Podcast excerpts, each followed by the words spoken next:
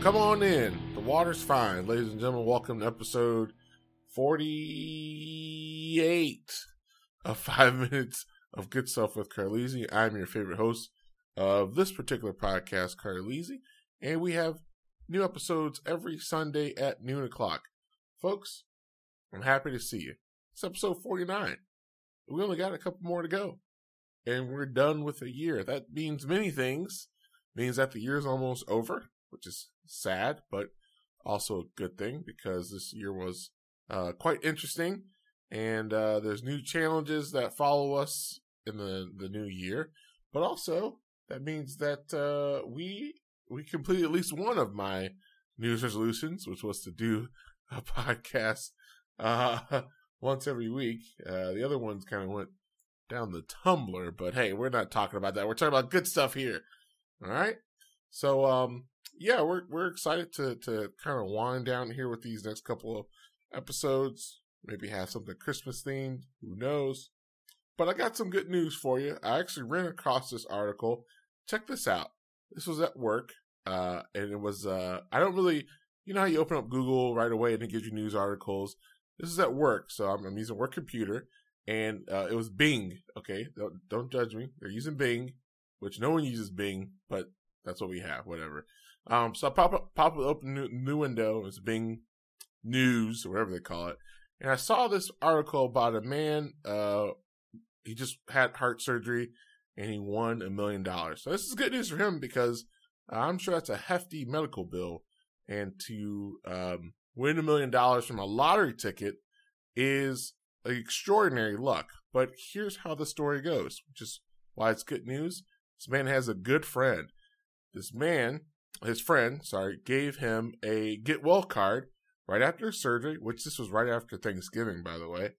And in his card was a $20 lottery ticket, which, I mean, that's pretty big bucks for a lottery ticket.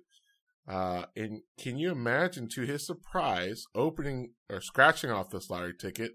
Um, he chose his initials, which I think was pretty cool. And I guess the key word at the bottom was heart. I'm looking at the the ticket right now, and this is a very confusing lottery ticket. But somehow, uh, this guy won a million dollars from it, and um, I think he took all the money. Which it's funny when you think about winning lottery tickets, like, oh I got a million dollars. But I think he only gets like, which I mean, like only. I mean, it's a lot of money.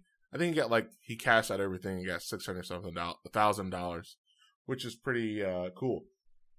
Now, this reminds me, I want you guys to, to give me as much good luck as possible.